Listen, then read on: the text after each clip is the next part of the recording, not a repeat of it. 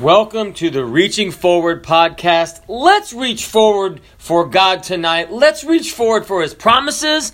Let's reach forward in His will and in His Word. That's what I'd like to preach tonight to you about the Word of God. Really, the authority of God's Word. If you have your Bibles and you would like to turn to Matthew chapter 8 and verse 27.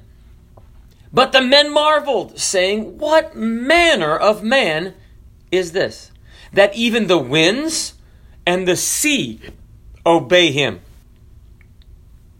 Let us pray. Father, have your way in this service. Speak to our hearts and speak through your word, we pray. In Jesus' name, amen. Gaylord Kambarami, the General Secretary of the Bible Society in Zimbabwe, tried to give a New Testament to a very belligerent man. The man insisted that he would roll the, the pages and use them to make cigarettes. Mr. Kambarami said, I understand that, but at least promise to read the page of the New Testament before you smoke it. Seems like a fair deal, right? So the man agreed and the two went their separate ways. Fifteen years later, the two men met at a convention in Zimbabwe. The scripture smoking pagan had been saved and now was a full time evangelist. He told the audience, I smoked Matthew and I smoked Mark. And I smoked Luke. But when I got to John 3:16, I couldn't smoke anymore. My life was changed from that moment. That's from the American Bible Society record in March 1990. But indeed, there's something powerful about the Word of God. You know, you read normal books, but the Bible has this, this kind of way of reading us, what we're going through, what our true motives are. You know, there's a lot of times when you ask someone something, and you know they'll give you a reason but you know that there's kind of the reason that the real reason and the reason you tell someone. But god searches out with the word of god the real reason the real motive our real attitude. Have you ever uh, been asked how you doing? And you like you're having an awful day and you say great. And god's like whatever you're not great. That's the word of god speaking into our hearts. The bible says in hebrews chapter 4 and verse 12 for the word of god is quick. That word means alive. And powerful and sharper than any two-edged sword. Piercing even to the dividing asunder of soul and spirit and of the joints and marrow and is a discerner of the thoughts and intents of the heart. The authority of God's word. I, would like to, just for a little while, we'll look at this situation, this account in the word of God. And I'd like to speak on that thought of the authority of God's word. I believe that there are Christians that are they're holding this this uh, this Holy Ghost dynamite, the Word of God. They're holding all this power, but I want you to realize what you have in the Word of God. It's not a book. It's a person. It's a it's Jesus Christ. It's the Word, His Word, the Word of God. For the Bible says, "In the beginning was the Word." And the Word was with God, and the Word was God. The Word of God is so much more than words. It is the authority and the power and the record of Jesus Christ Himself. The first thing to find out the authority of God's Word, let's look what the disciples did. They got around the Word of God. Who? Jesus specifically. In Matthew 8 and uh, chapter 8 and verse 23, the Bible says when he was entered into a ship, his disciples followed him. You know that when we follow Jesus, he'll make us. One of the first and greatest ways to find out the, the Word of God and the authority in the Word of God is to begin to get around the Word of God. Jesus said, Follow me, and I will make you fishers of men. But get around the Word of God. That's why going to church is so important. And I know that many people have different views on the matter, but let me tell you that the Bible says to forsake not the assembling of ourselves together as the manner of some is. I know COVID has thrown a lot of church in disarray, but it's important to get around the preaching of God's word. The Bible says, For the preaching of the cross is to them that perish foolishness. But listen, but unto us which are saved, it is the power of God. There might be some, you know how some people, when they're really nervous, they try to, ha, that's nothing, or ah, that's not affecting me, and it really is.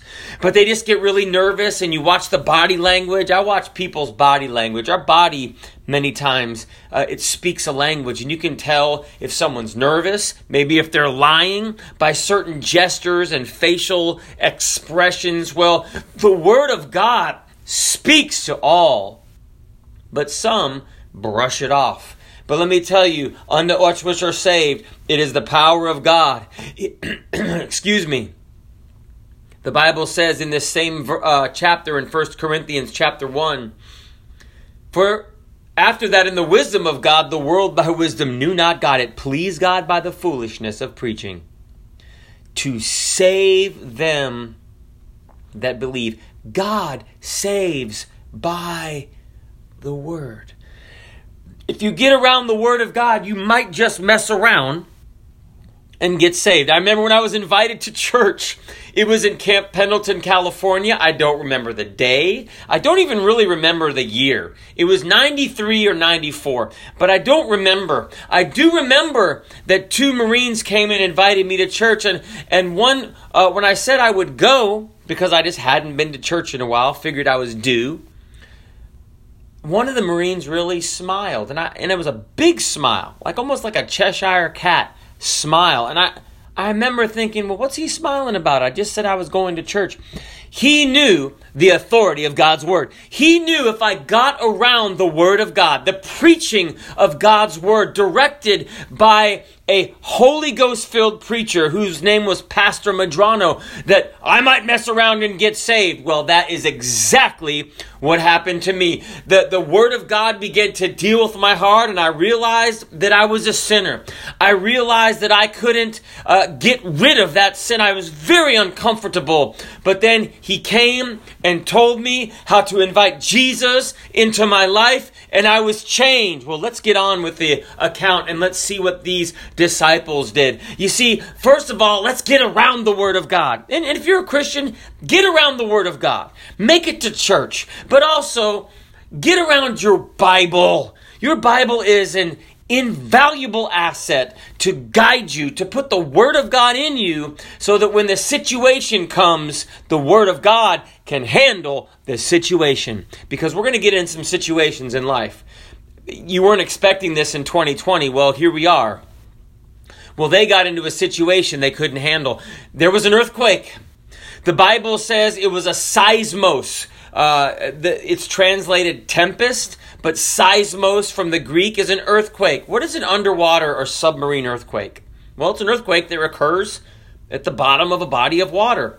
And that the, lead, the leading cause, these underwater or submarine earthquakes, they're the leading, leading cause of tsunamis. Tsunamis are these very powerful uh, waves that are caused by some of these underwater earthquakes. In 2004, an underwater earthquake in, in the Indian Ocean, way out in the Indian Ocean, killed 230,000 people in several countries. There was a storm. You ever been in a storm? Whether it's spiritual, maybe it's financial. You've been in something that was bigger than you. I've been there. I've been there before I got saved and became a Christian, before I knew the authority of God's word, and I've got there afterwards. And when do you call the authorities? When you're over your head, right? The Bible says in Matthew 8 and verse 24, Behold, there arose a great tempest or seismos, earthquake, and it caused this storm, it caused these waves, insomuch that the ship was covered with waves. So the waves were breaking over the ship. But we find Jesus had his own, he was always on his own program. I love that. He was asleep. And his disciples came to him and they were calling the authorities. You know, they were calling 911. They awoke him saying, Lord, save us, we perish. Now, I'm not saying that they came to him in great faith, but at least they came to Jesus. There's a lot of lessons there, but at least the disciples came to Jesus. The Bible said, and he saith unto them, Why are ye fearful, ye of little faith? But the Bible says he did something else. Then he arose and he rebuked the winds and the sea, and there was a great calm. You see, we find that there is power the authority of the Word of God. When Jesus cast out demons, they had no power to stay inside that person and possess them. When Jesus cast out death and said Lazarus came forth, death had to leave and Lazarus came out of the tomb. When Jesus and the Word of God pronounces forgiveness of your sins because of the blood of Jesus Christ that He shed on the cross, you are cleansed by the authority of God's word because God's word says so. The Bible says that he rebuked the winds. You know, I don't know where to speak to the winds. And I don't know where to speak to the sea. But I know that they can be spoken to because Jesus spoke to them. He knows where their ears are. I remember uh, I was mowing a lawn working for this company and just mowing the, the lawn around the business. And it was getting ready to rain. It might have even kind of started to sprinkle. Now in Florida, it rains like you're taking a shower. It doesn't sprinkle, okay? And so I, I was like, I, I just, I said, Lord, could you hold this storm off until I finish mowing? And you think, well, preacher, God's not going to do that. He's not going to change weather patterns for you. Well, you can call it a coincidence, but that is exactly what God did. I was able to finish my mowing and it didn't rain on me. It might have sprinkled a little bit, but it didn't come down like Florida. Well, you see, because God controls the winds and God controls the seas, there is authority in Jesus. And it the Bible says in our Bible reading, they become wit- became witnesses of the power and they marveled. You know that I when I went to church, I marveled. When I invited Christ into my life, I marveled. I don't remember the words that I prayed, but when I got saved, I didn't know what happened, but something happened to me. The men marveled, saying, What manner of man is this? That even the winds and the sea obey him. Well, let me tell you, he's the creator of the heavens and the earth. He's the second member in the Godhead. He's the one who said, Let there be light. He's the one who created all things. The Bible said all things were created by Christ Jesus. The Bible says that Jesus Christ is the King of kings and the Lord of lords. And truly ought not we to believe that his word has the authority of the one it speaks about? The Bible says in Hebrews chapter 12 and verse 2. You know, Jesus, he said unto his disciples in another account of the same passage, uh, another uh, Bible scripture of the same account in Luke chapter 8 and verse 25, he said, Where's your faith? Really, that's what we have to, to look at. Where's our trust in this word? You know, that God has authority through his word. All we need to do to tap into it is to have trust in the Word of God. Trust in Jesus.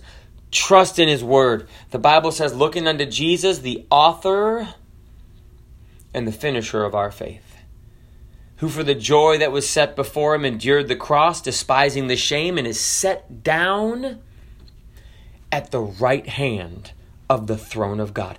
God is in charge. You're going through something at work? God is in charge. You're going through something at home, God is in charge. Let us tap into the authority of the Word of God. Let us tap in to the power of God's Word. It's greater than the tempest. The Bible says that when He rebuked the winds and He rebuked the seas, it didn't say there was a calm. It says in Matthew chapter 8 and verse 26, there was a great calm. God can bring complete peace to our situation. He can even bring complete peace to your situation before that bill gets paid. Let me tell you, there's going to be another bill later. They're faithful and they'll find you. The word author in Hebrews chapter 12, verse 2, and I'm getting ready to close, but the word author, it doesn't just mean book writer, okay? It doesn't mean a guy who writes a novel.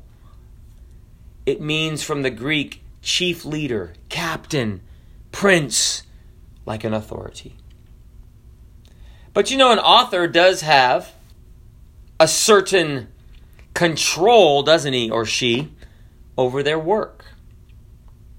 And does not a producer of a TV show or a, or a movie have control, license, if you please, over their work? If you haven't heard of Eric Estrada, he was an actor. He's, he's older now, but he was an actor known for the TV show Chips, California Highway Patrol. And him and he and another, uh, his partner John, would ride around and, and save the day. Well, Erik Estrada had a salary dispute with NBC in the fall of 1981. Did they quit the, did they stop the show? Of course not. He was replaced by another person who's made headlines, but he was briefly replaced by Bruce Jenner. So what the, the producers did is they had a, a salary dispute with one of their actors, so they just kind of changed the script, put another actor in there, and kept going. You know that God has authority over our script? If something crazy goes on, can't God just kind of throw something else in, take something else out, change the scenery, change the script, change how things happen? He can. He's the author. He's the prince. He's the captain. He's the chief leader. He's the one who gave power to the Word of God. He's the one who gives authority to God's Word. That's why that man, when he rolled those cigarettes and read the New Testament, he came to that scripture after smoking Matthew and the Gospel of Mark and the Gospel of Luke, and he got to to John, he, he realized, For God so loved the world that he gave his only begotten Son, that whosoever believeth in him should not perish but have everlasting life. And that's you. And Christian, that's you. The God that saved you, he can keep you. Let me tell you, he can keep you. He's a faithful Savior. And there is authority in God's Word to bring a great calm to your life. God bless you. Hey, we'll see you at church on Sunday. Amen.